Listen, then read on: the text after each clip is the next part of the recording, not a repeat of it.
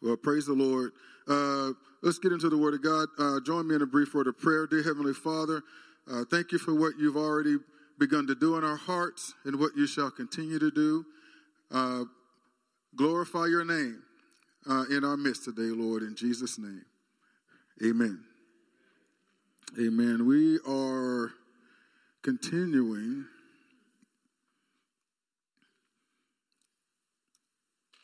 on the signs of the end of the age. And I've been getting some conversations from people. It's helping some. Maybe, hopefully, it's not causing any confusion for anybody. Uh, no one has come and, and asked for a deeper dive into these things, but those who have come have expressed some appreciation, and God's cleared some things up for them, and, and I trust that that will continue to be the case.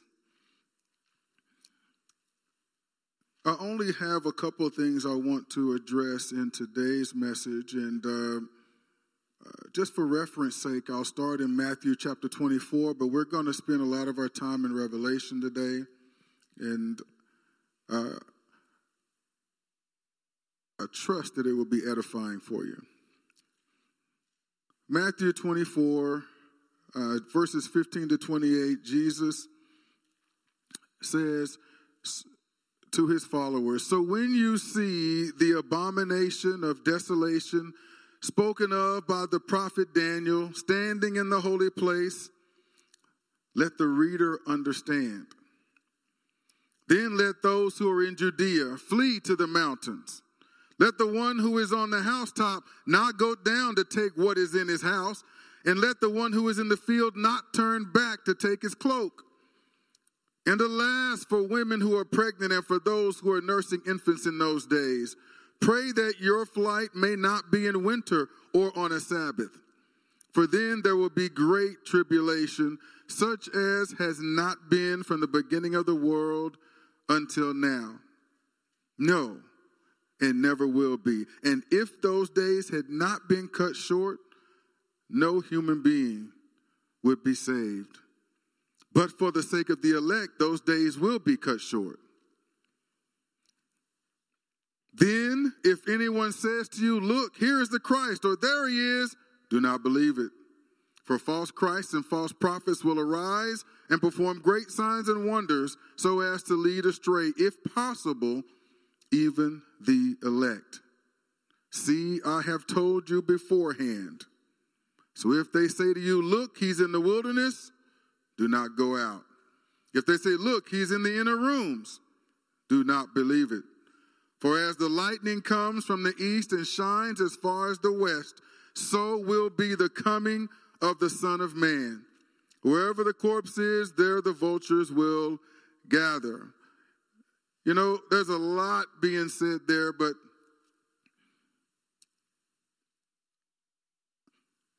I had a discussion with one of our members last the last week's message.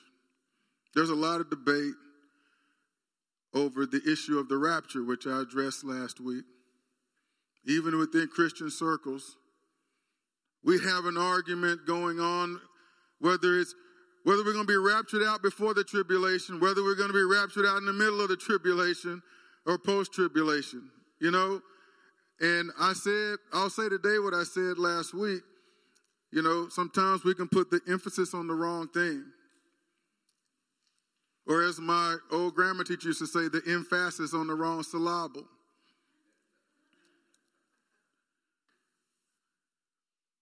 What is the important thing that Jesus wanted to convey to us through his word? Uh, through his word, what's the important thing? That he's coming back for us? Or whether it's mid, post, or pre trib.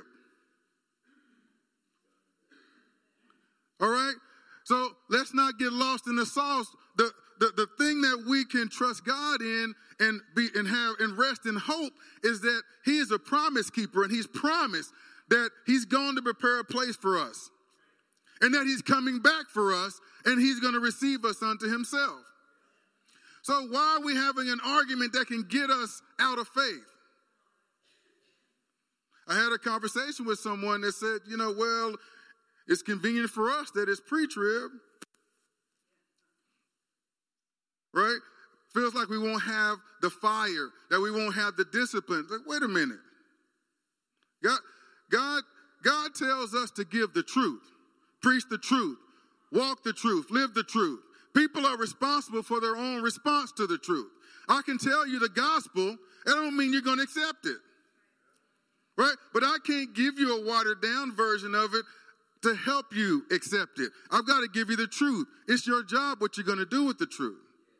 So we've got to stop worrying about how people might react and and and some people might be apathetic and not, might not be disciplined on fire enough. So uh, uh, and let that inform our doctrine. Man is frail. Man is faulty. Yeah, we're going to mess things up. But because I mess things up, that should not that, that should not affect how I interpret scripture. I'm not going to say I shouldn't say that uh, if if we preach pre-trib, that's going to be problematic for the church. That we're not going to have to go through anything. I don't know about y'all, but I've been through some stuff. We don't have to wait for the tribulation to experience tribulation. Tribulation has been in the earth and will continue to be in the earth. We're, Jesus said, In this life, you will have troubles. But be of good cheer. I've overcome the world. All right? So, so let's let the word speak for itself and, and, and not and, and not dirty it up with our fears or concerns and, and, and the like.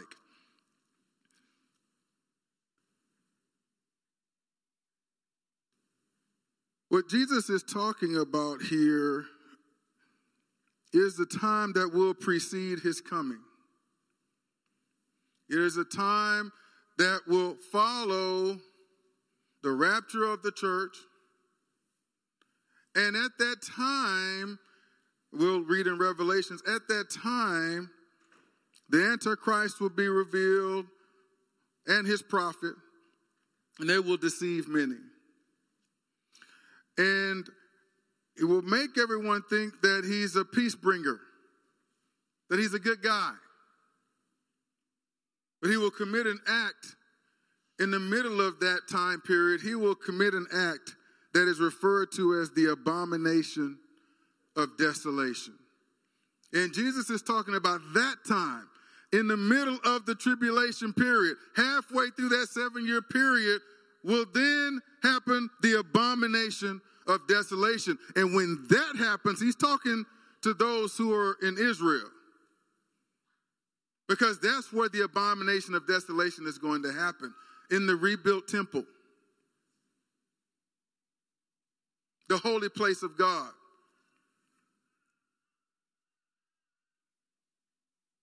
And the Antichrist is going to present himself as though he were God in the temple of God. And he's going to so desecrate it that by Jewish law, they will never be able to use that temple again because of the abominable desecrations that he is going to commit in that temple. And that will begin a three and a half year period of tribulation that this world has not seen. And I want you to think about that. Think about anyone who knows your history. You don't have to you don't have to know all of human history to call to your remembrance some of the most atrocious times, the atrocious events that have happened in this world. In America's own history,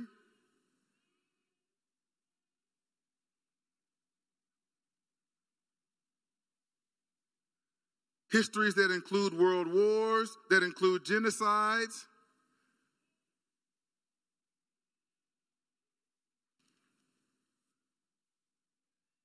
That include mass murder and the like. What happens after the abomination of desolation will be unlike we have experienced in the history of mankind.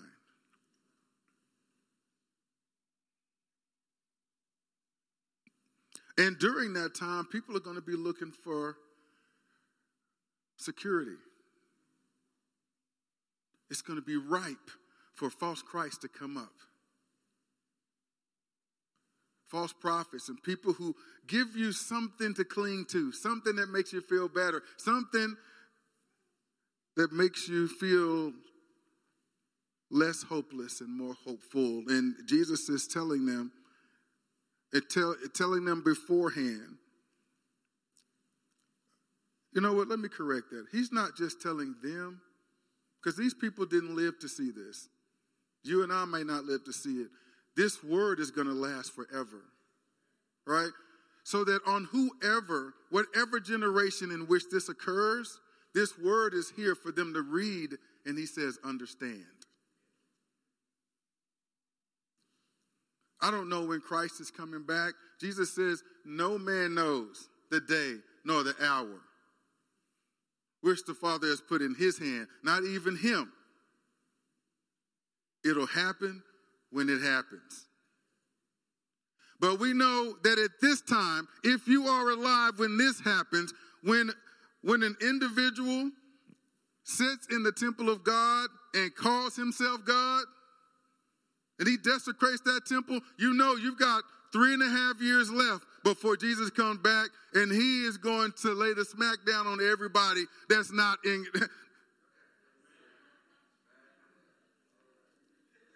And he's going to make things right. You know, we got a clock. Once that happens, there's a clock. You know, you got 42 months before the coming of the Lord. And when he comes, he's not going to be nice. Are you hearing me?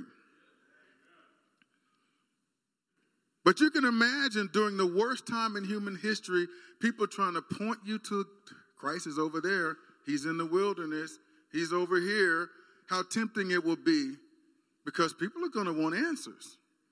People are going to want security. People are going to want a reason to go on. And he says, don't. Because he says, for as you, you, you want, the one thing I want to take from this is, before I move on to Revelations, is the second coming of Christ is not going to be an event that someone will have to tell you about. When Christ comes again, he won't be in some remote area. It, it won't be like when he was born in a manger right? And the angels had to tell the shepherds, and, and, and you had the Magi and all them coming. And then there were reports. People told you about the Messiah having been born. When he comes the next time, it's going to be visible. It's going to be noticeable by everybody. It won't be up to a private interpretation because because he's coming. When he comes back, the whole world is going to see and be in awe. So he's saying beforehand, if someone's telling you, hey, I know a secret the world don't know, he's over here. Don't go over there because it's a lie. It's false. For as the lightning comes from the east and shines as far as the west, so will be the coming of the Son of Man. We don't have to worry about that. So, uh, you know, people trying to calculate when will God come and when will Christ come, just forget it. Stop listening to him. I've been alive only 52 years. And my goodness, I don't know how many times someone has said on a certain date Jesus was coming. It wasn't biblical then, and yet people still believed. If you don't know the word, if you're not studying to show yourself approved unto God, a workman that need not to be ashamed, but able to rightly divide the word of truth, then you are doing yourself a disservice because you are making yourself subject to deception.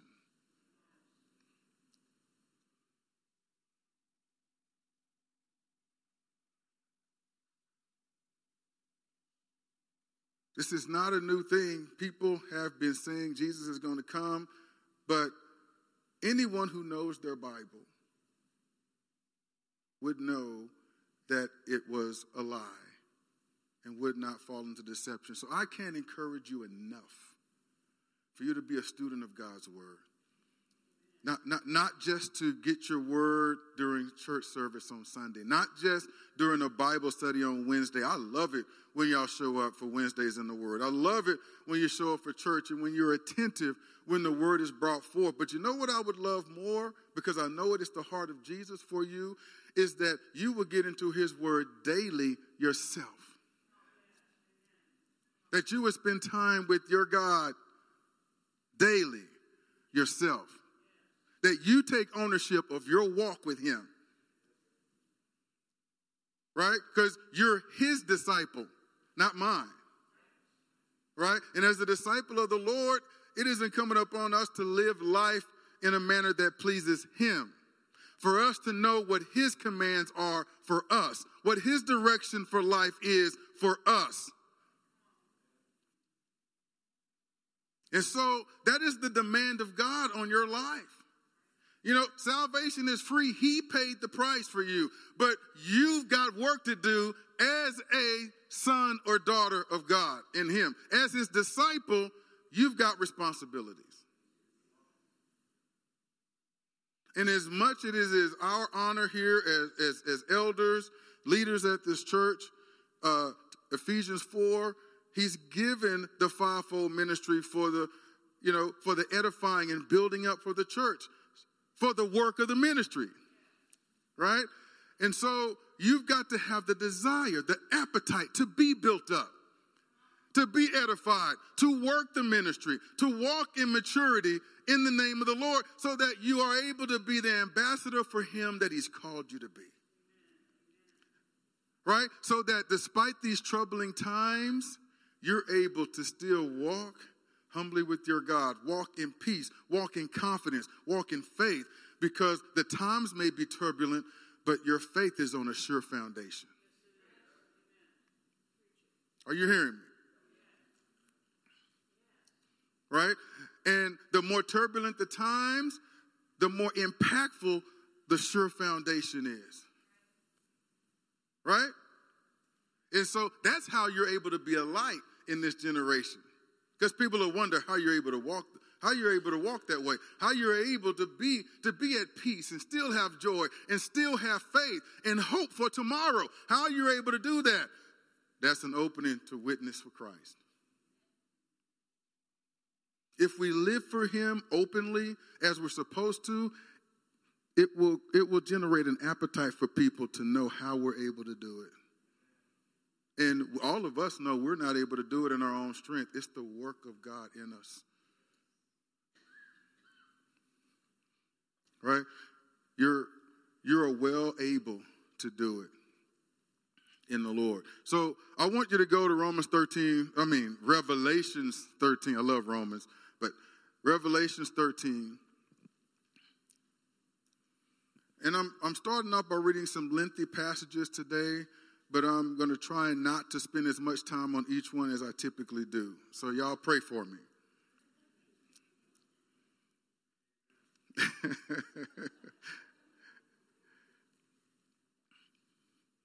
I don't know how to take that amen, Robert, but I'll I'll take I'll give you the benefit of the doubt, brother. And I'll start at Revelations chapter 13. Um, starting at the first verse. Kind of ties into what Jesus was talking about. It says, And I saw a beast rising out of the sea with ten horns and seven heads, with ten diadems on its horns and blasphemous names on its heads. And the beast that I saw was like a leopard its feet were like a bear's, and its mouth was like a lion's mouth. And to it, the dragon gave his power and his throne and great authority. One of its heads seemed to have a mortal wound, but its mortal wound was healed, and the whole earth marveled as they followed the beast. And they worshiped the dragon, for he had given his authority to the beast, and they worshiped the beast, saying, Who is like the beast? and who can fight against it? And the beast was given a mouth uttering haughty and blasphemous words, and it was allowed to exercise authority for 42 months. It opened its mouth to utter blasphemies against God, blaspheming his name and his dwelling, that is, those who dwell in heaven. Also, it was allowed to make war on the saints and to conquer them. And authority was given it over every tribe and people and language and nation, and all who dwell on earth will worship it. Everyone whose name was not, has not been written before the foundation of the world in the book of life of the Lamb who was written. If anyone has an ear, let him hear. This, just suffice it to say, this here is the rise of the Antichrist. The dragon that gave him his power is Satan. He's referred to as a beast here. And he's letting you know the Antichrist will rise to will rise to great power and he'll make war against the saints. And he will deceive many. And he's going to blaspheme God because he wants God's throne. He wants the world to see him as God, although there's only one God.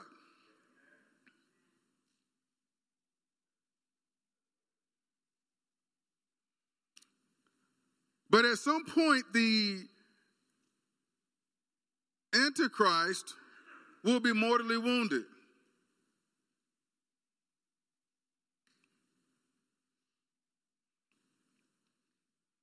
but he will be brought back to life. And that will have an impact on people's hearts and minds. He will give, he will praise the dragon whom he worships, Satan. And he will encourage people to do the same. And they will they will say because he gave this man life again, this man that we know died, he must be a God worth, worth worshiping.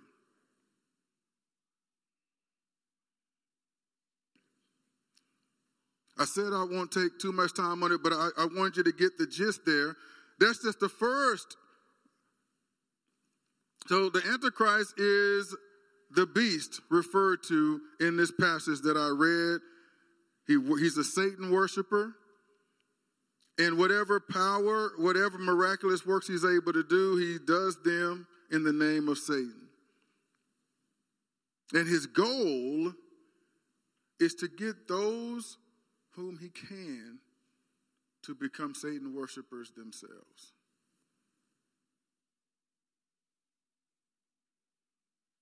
This won't be something that happens in the quiet of night. This won't be something that happens undercover. This will be bold. This will be, you know, uh, this will be bold and out in the open. I'm emphasizing this because I hear fears regularly about what's going on secretly. Is someone trying to slip the mark to us? It's totally unbiblical. It's foolishness. It's not based in biblical truth. That's not how it's going to happen. We got to understand the purpose of the mark, and we'll get to that. And, and, and, and when we understand it, what the objective of it is, we'll realize how important the public doing of it is because the mark is going to be a commitment that you're making that you affiliate and worship Satan.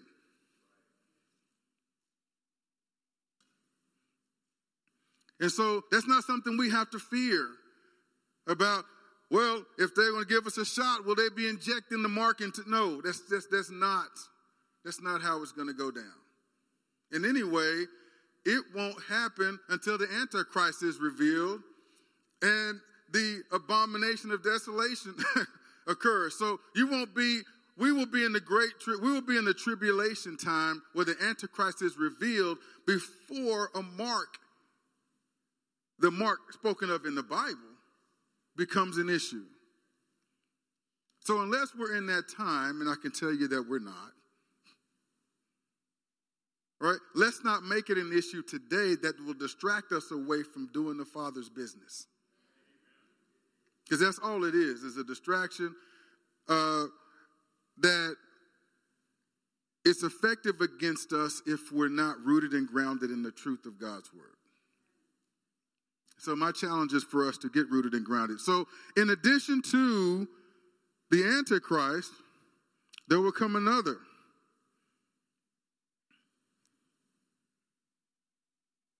Make sense of the one conquered them, and authority was given to every tribe, given it, the, the beast, over every tribe and people and language and nation, and all who dwell on earth will worship it. Everyone whose name was not has not been written before the foundation of the world in the book of life of the Lamb who was slain. That's a long winded way of saying everybody who does not know the Lord is going to worship the beast. But those whose names are written in the Lamb's book of life, there will be believers, and they're not taking the mark. Right?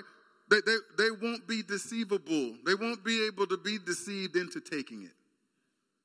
You and I won't be deceived into taking the mark. If we take it, it will be a conscious choice.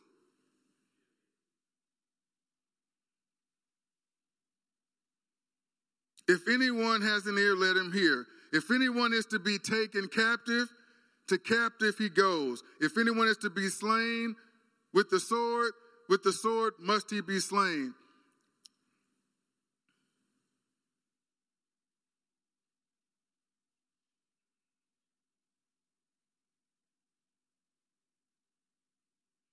Here is a call for the endurance and faith of the saints.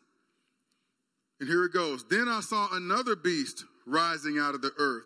It had two horns like a lamb, and it spoke like a dragon. It exercises all the authority of the first beast in its presence and makes the earth and its inhabitants worship the first beast, whose mortal wound was healed. It performs great signs even making fire come down from heaven to earth in front of people. And by the signs that it is allowed to work in the presence of the beast, it deceives those who dwell on earth, telling them to make an image for the beast that was wounded by the sword and yet lived. And it was allowed to give breath to the image of the beast so that the image of the beast might even speak and might cause those who would not worship the image of the beast to be slain. I got to stop here. This second beast is going to tell people to worship the first beast, who is the Antichrist. Right? So, this second beast refers to the false prophet that's going to be erected. And you might ask, what's the significance of him calling fire down in front of people? Well, if you remember uh, the prophet Elijah called down fire on the prophets of Baal. And I believe it's in the book of uh, is it Zechariah that talks about when the, when the Lord comes back, there will be a prophet like Elijah and so, what this prophet is going to be doing is he's going to bring fire down because he's going to claim, I am that Elijah prophesied who would come before the Lord. And he's going to claim he's the Elijah, and he's going to claim that the Antichrist is the Messiah.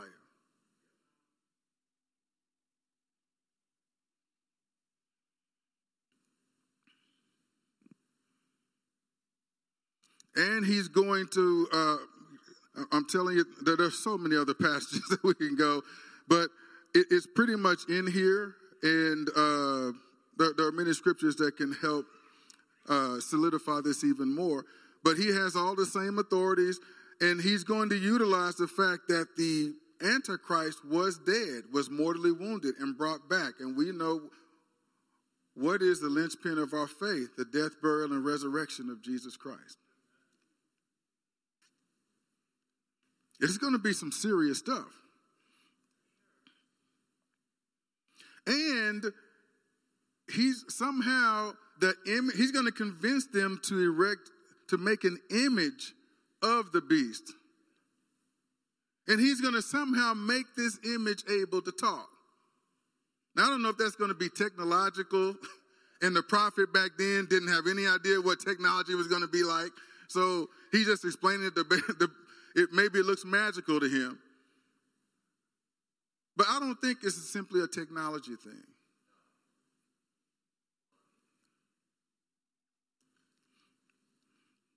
I think part of the mystique and part of the deception, he is going to do this in a way that's going to be supernatural.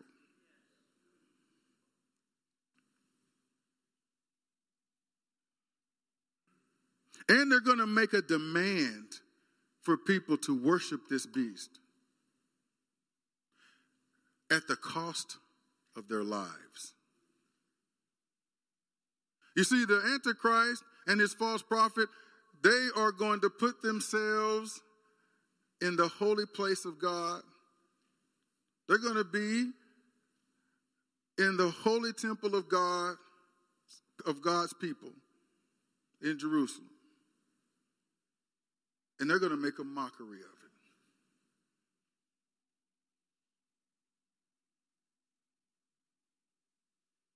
They're going to commit the abominable desolation that will ultimately bring about their ultimate demise. But they're going to do this, and they're going to say, You're going to worship, all of you. I don't care what nationality you are, I don't care what race you are, I don't care how rich or poor you are, I don't care how powerful you are. You're going to worship this beast or you're going to die. Let's read on.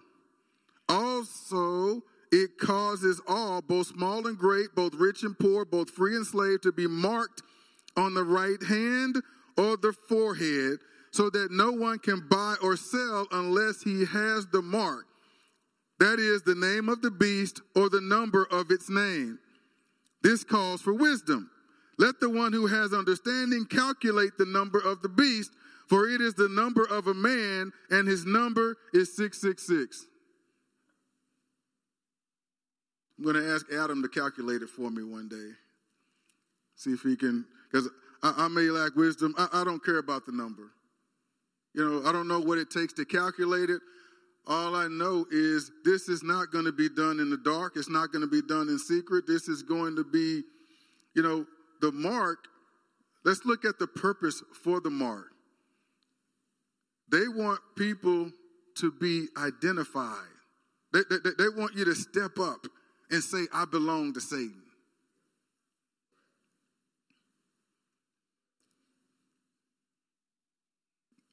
They're not going to have people close their eyes so nobody's looking and, and raise your hand. No, they want you to stand up and identify. And anyone who does not have that mark is an enemy. So, so, so this is blatant, this is open, this is confrontational. This is not something that's going to be done sneakily. They're saying basically, like, like God said, you got to decide, choose ye this day whom you will serve. That is what that's what the Antichrist will be doing in that moment. Choose ye this day whom you will serve. Either serve Satan or die. That's the ultimatum that will be given to everyone.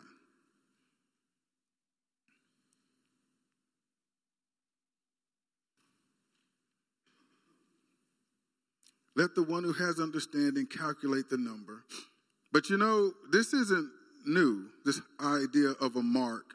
Revelation 7, verse 2 and 3 say this you know, Satan doesn't do anything that's not a cheap imitation of what God does. Right? Revelation 7, verses 2 and 3 say, Then I saw another angel ascending from the rising of the sun with the seal of the living God. And he called with a loud voice to the four angels who had been given power to harm earth and say and sea, saying, Do not harm the earth or the sea or the trees until we have sealed the servants of our God on their foreheads. See, this has already happened in chapter 7. The 144,000 Jewish witnesses sealed by God. Satan comes in six chapters later and threatens I want you to be sealed with my mark.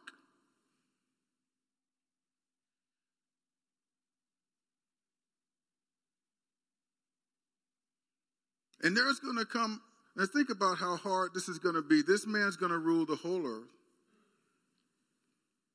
the world system. That means this ultimatum about taking the mark is going to go on in every country on this earth. And many people will be tortured and killed. But there will be millions upon millions, well, I'll say billions maybe, that will make a different choice. And they will acquiesce and they will take the mark. This is where the rubber meets the road. We're going to, uh, uh, before I say this next part, I'm going to I'm going to lead into it with this. Remember, Jesus says that he who comes after me, you know, if you love father, mother, sister, brother, even your own self, you're not worthy of following me. Right? He doesn't want us to hate our family. But what he's saying is, I got to be number one. You got to love me more than your loved ones. You got to love me more than your spouse. You got to love me more than your own life. Because Satan is not playing games, and at some point, your life might be required of you. And in that moment, will you stand in the faith and say, though you take my life, I belong to Christ? And I cannot say anything contrary to what is truth. That he is the only begotten Son of God. He is the King of Kings and Lord of Lords. He is the only begotten of God. He is my Lord and Savior. If if if if you are going to threaten my life unless I come off of that confession, then you got to take my life. And it's for me as a husband, me as a father, I've got to have that same confession. I hope I or you never get to this point. But if the one who is making an ultimatum to me has the life of my wife or daughters in his hands and is telling me the only way they can live is if I renounce Christ. I can't renounce Christ. Uh, you know, that, that, that that's how committed we've got to be to the Lord. That's how committed He was to us. You remember when He played, prayed in Gethsemane? If there's any other way. I know all things are possible to you, Lord. If there's any other way, other than me having to take this, drink this cup. He said, But nevertheless, not my will, but yours be done. That's the level of his, the length and height and breadth and width of his dedication and commitment and love for us. Amen? And so, who knows if any of us will have to make the pay the ultimate sacrifice. But if it comes to that, my prayer is that the grace of God that passes all understanding will guard our hearts and minds, and we'll be able to do what we ought to do. Stand strong in the faith till our last breath. Be like Stephen when he was stoned. He was being stoned to death. Just looked up into heaven and it was ultimately received. Amen? And so there will be many who count the cost and sadly will think that they are doing right by their families by accepting the mark. Because remember, it's going again, the deaths of the people who refuse the mark are not going to be a private thing. It's going to be used as intimidation. It's going to be done to where to where it's obvious that the enemy is making good on his promise that if you don't take the mark, you're going to die. And, and those who die will be an example to those who live. So when they get that ultimatum, it's going to be weighing heavy on them. And there will be many that succumb to that. And they will be seeing the bullheaded among them killed. And they'll be seeing the ones who take the mark not killed, and they're able to buy and sell and do commerce and all this other stuff. And it's like, oh, okay, well, this is the way to go. But I wouldn't be, you know, sometimes, oftentimes, things are not always the way they appear. And in that moment, there are people who are living to fight another day in the natural, but they have condemned themselves for eternity. But not only that, I just want to read a couple of verses in Revelation 16, verses 1 and 2. So we know that those who refuse the mark, the saints of God that refuse the mark, are going to be martyred. There will be those. Well, let's see what ultimately ends up happening to those who uh, felt like they did right by their families and everything. Then I heard verses 1 and 2 of chapter 16 of Revelations. Then I heard a loud voice from the temple telling the seven angels, Go and pour out on the earth the seven bowls of the wrath of God. So the first angel went and poured out his bowl on the earth, and harmful and painful sores came upon the people who bore the mark of the beast and worshiped its image. Right? So they in order to avoid the wrath of Satan, they put upon themselves the wrath of God. And so they will not escape. And it would have been better for them to have died rejecting the ultimatum of Satan, right? And and having a chance to receive the gospel than it would be to accept his uh, ultimatum, this ultimatum of Satan to avoid his wrath, and then and thereby putting yourself under the wrath of God, which is going to be an eternal wrath for them. So it looked like they escaped, but they really doomed themselves. It's what I, it's the point I'm trying to make here. You know, we have situations in life where it looks like people are going skate, skating by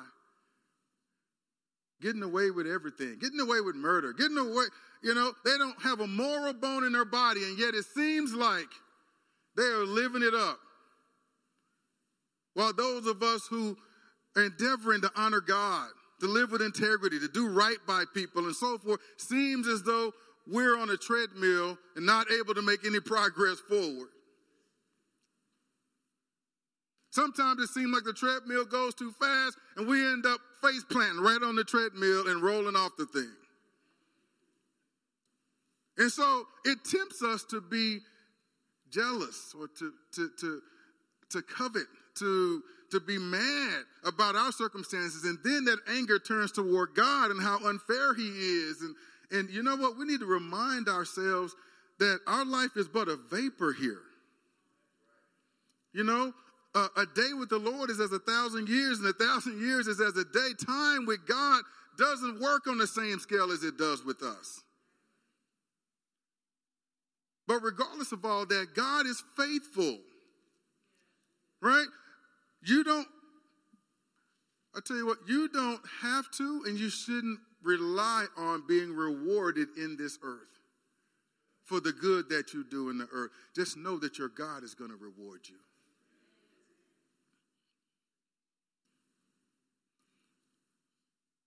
Y'all are probably tired of hearing me say it, but but but but fair, expecting life to be fair is a miserable life.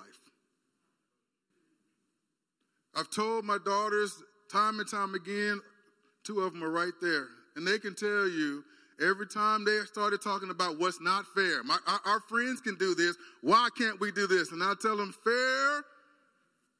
What is it? Fair is a place that comes. A, it comes around once a year. It's, it, it's where they judge pigs and sell fried Twinkies.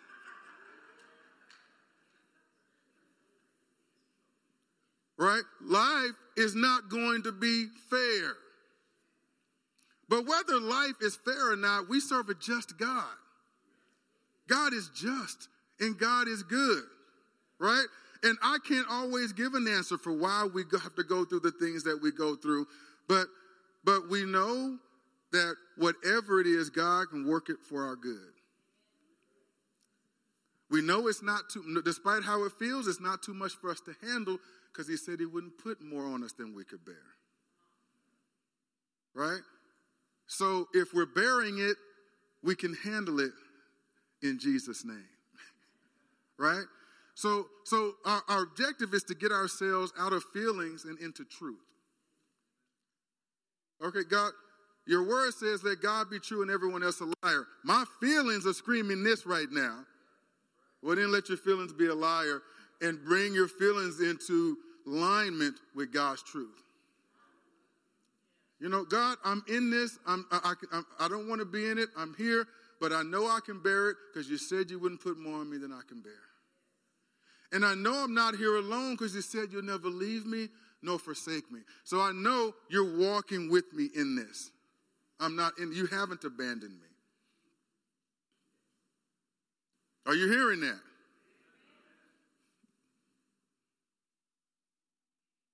And I can encourage myself that I may be walking in the valley of the shadow of death, but Lord, I will not fear walking in the valley of the shadow of death because I know that you're with me. Thy rod and thy staff, they comfort me. And if your rod and your staff is here, then that means the holder of the rod and the staff is here, which means you're here in the valley of the shadow of death with me. And even though we're here, your ability to provide for me, your, your, your ability, ability to make a way for me, is not prevented because it also says in there, you lay a table before me in the presence of my enemies. Right? So, in the valley of the shadow of death, his enemies are there. They're probably surrounding him. And God is there with him, and he's laying a table before him. Whatever you need, I got you. And something that's not talked about often enough is that there is an end to the valley of death. Your shepherd with the rod and the staff is going to lead you through that valley, and there is sunshine on the other end. And what once tested you will become a testimony of yours. Amen? And so let's not be slaves to how things seem or how unfair things are. Let, let's not get our, keep our eyes on the circumstances. Let's take our circumstances to the throne of God and keep our eyes on Him. And if we'll do that, right, our perspective, you know, has we remain, we're able to have a kingdom perspective, and we can draw strength from Him and direction from Him on, on how we can navigate our way through whatever the trial is. I hope that's encouraging you today. So it's, it's not going to be any different in our ability to rely and trust on Him and His faithfulness in the tribulation time as it is today. That's, that's not just something that's needed for the tribulation time, it's also needed today. He's available to you today. He's working in your life today. He's got a call and purpose and plan for you today.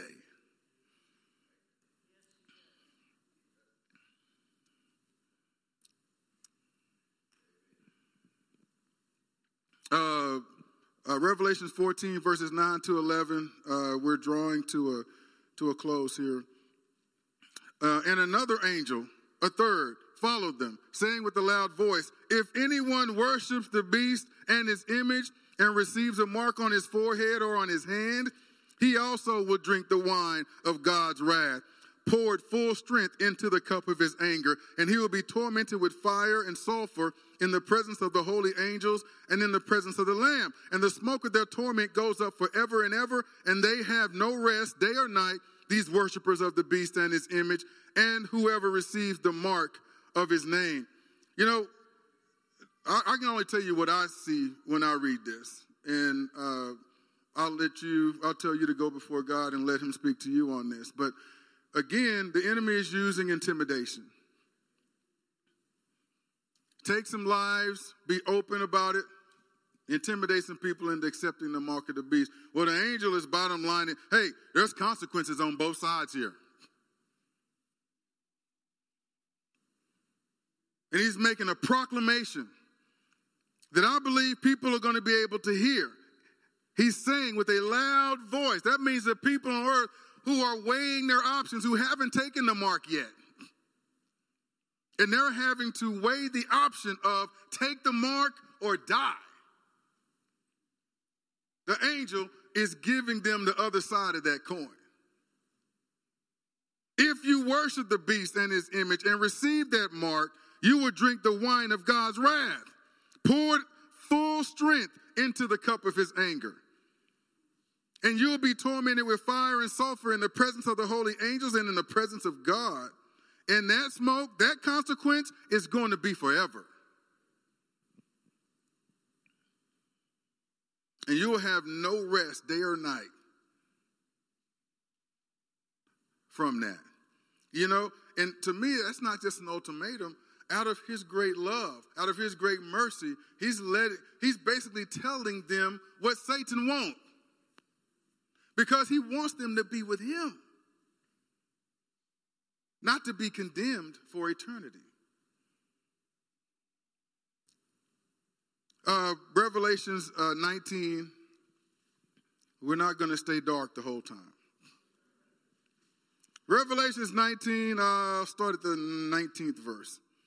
And I saw the beast and the kings of the earth with their armies gathered to make war against him who was sitting on the horse and against his army. So Satan gathers his army to come up against Christ and his army. And the beast was captured, and with it the false prophet who in his presence had done the signs by which he deceived those who had received the mark of the beast and those who worship this image. So you got the Antichrist and the false prophet. These two were thrown alive into the lake of fire that burns with sulfur. And the rest were slain by the sword that came from the mouth of him who was sitting on the horse, and all the birds were gorged with their flesh. Now, what this, why, do, why, do, why is that important? Because this is the victory over. Jesus comes with his forces, he meets this Antichrist and his prophet, he captures them and defeats them and casts them into the lake of fire.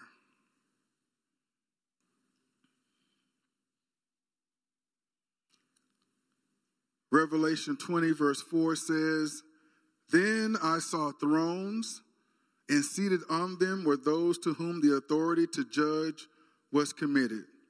Also, I saw the souls of those who had been beheaded for the testimony of Jesus and for the word of God, and those who had not worshiped the beast or its image, and had not received its mark on their foreheads or their hands. They came to life and reigned with Christ for a thousand years. Hallelujah. We shall reign with Christ. Amen. If we endure in the faith, if we do not give way to deception, false doctrines, and, and, and, and the like, if we endure in the face of threats to our life and peace and well being, there's coming a day where he's coming back for us. And when he comes, he's going to take us unto himself. And when he reigns, we'll be there reigning with him. Amen? The reward of the Lord is true.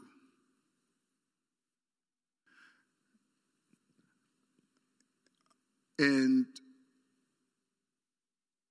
my prayer for us, I don't know when the tribulation will start.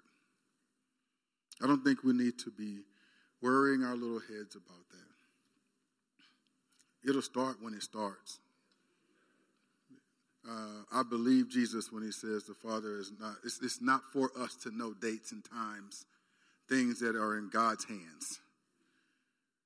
If God wanted us to know that, he'd have told us. He told us what he wanted us to focus on. Right? And there is a, uh, a scripture that uh, in Romans 11 that Paul says that Christ will come, you know, that time will come when the fullness of the Gentiles has come in. Those who will come in has come in, and God knows. And so, if we, there, it also says, says something to the effect of, let's hasten his coming. Right? He's not coming till the fullness of the Gentiles has come in. Let's hasten it. Well, we can hasten his coming whenever that time is by being focused on doing everything we can to bring up the fullness of to bring the fullness of the Gentiles in. Right? That's what he told us to do. Go make disciples. Right? And a number that we can't know, once that number is reached, God knows that will set in motion the events that will lead to his return. So let's just focus on what is knowable. Focus on what's been spoken in God's word. Focus on the instruction that we know that He's given us and not fall prey to the temptation of trying to discover secrets that He already told us are unknowable.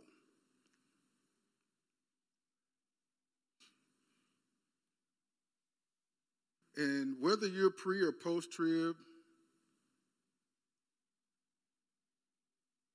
regardless of what we think, eventually it, the truth of the matter will prove out. but whenever he comes, whichever one of us proves to be right, and we're, we can tell each other, I told you so when we're in glory with the Lord, if we'll, if we'll even care. All right? The, the, the, the thing that we need to make sure that we're doing is that we're about the Father's business. We're being, we're, we are the servant that when his master came, found him doing. Taking care of the master's affairs, doing the master's work. Not like the servant who,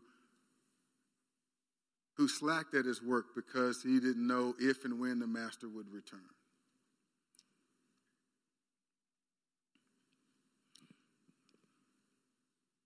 And uh, I would ask you all to please stand. So you don't have to worry about anybody slipping you a mark or anything like that. It's that's not uh, God, God's not going to let that happen.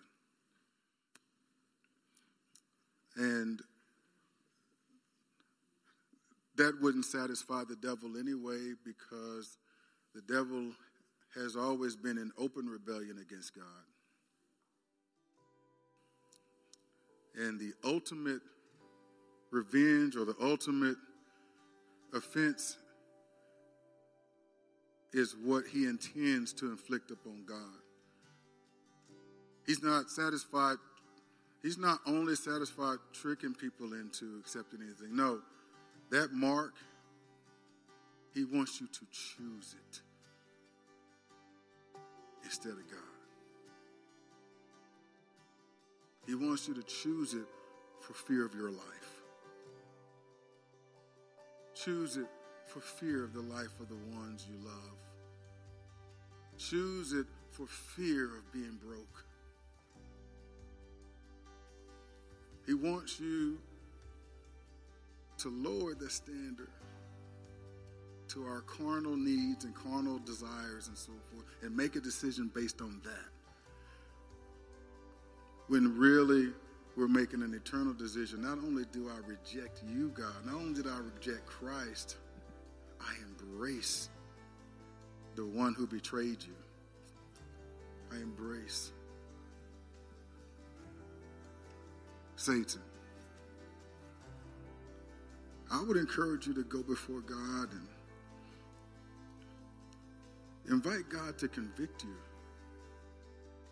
if necessary there's anything that is of great value to you that Satan might be able to use to get you to compromise the truth of God's word, to get you to compromise your relationship with God in any way. And and and, and, and lay that down. Give it to God and say, God, as you show it to me, grant me the grace to die to it. Because I don't want to love anyone or anything more than I love you.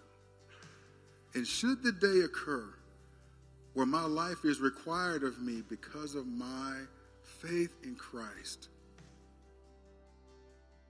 then let me stand strong and declare my faith in you.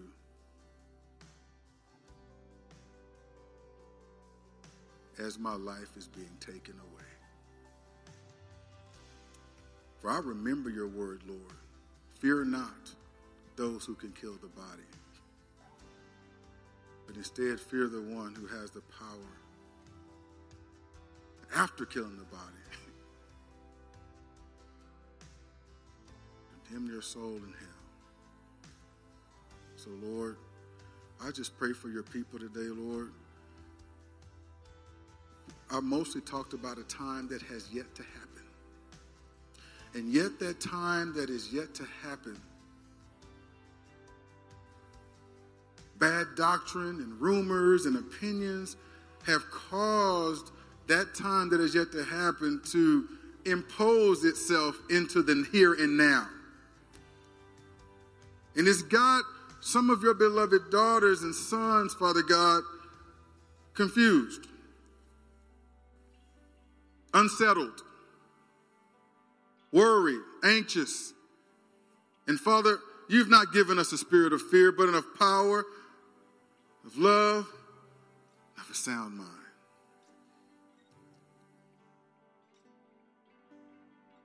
The same spirit that raised Christ from the dead dwells in us and that Spirit, the Holy Spirit,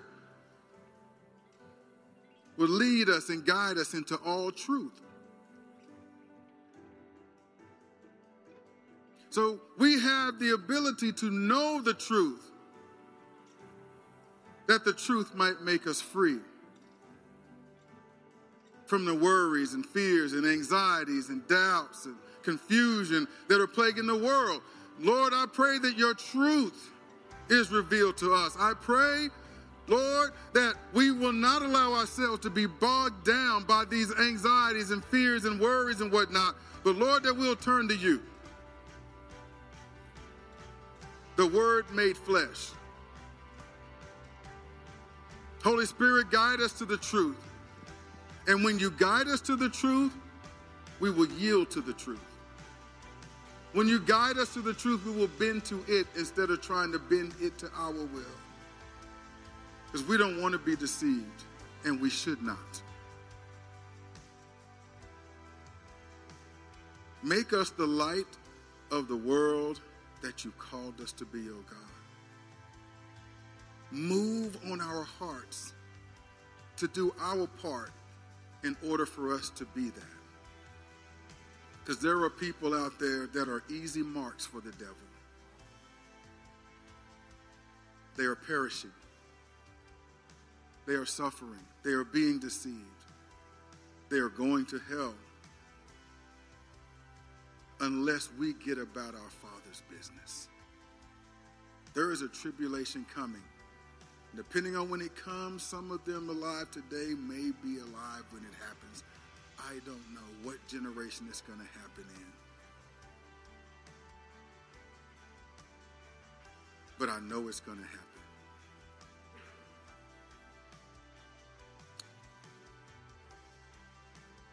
Lord, still work in us that we might do our part to hasten your return.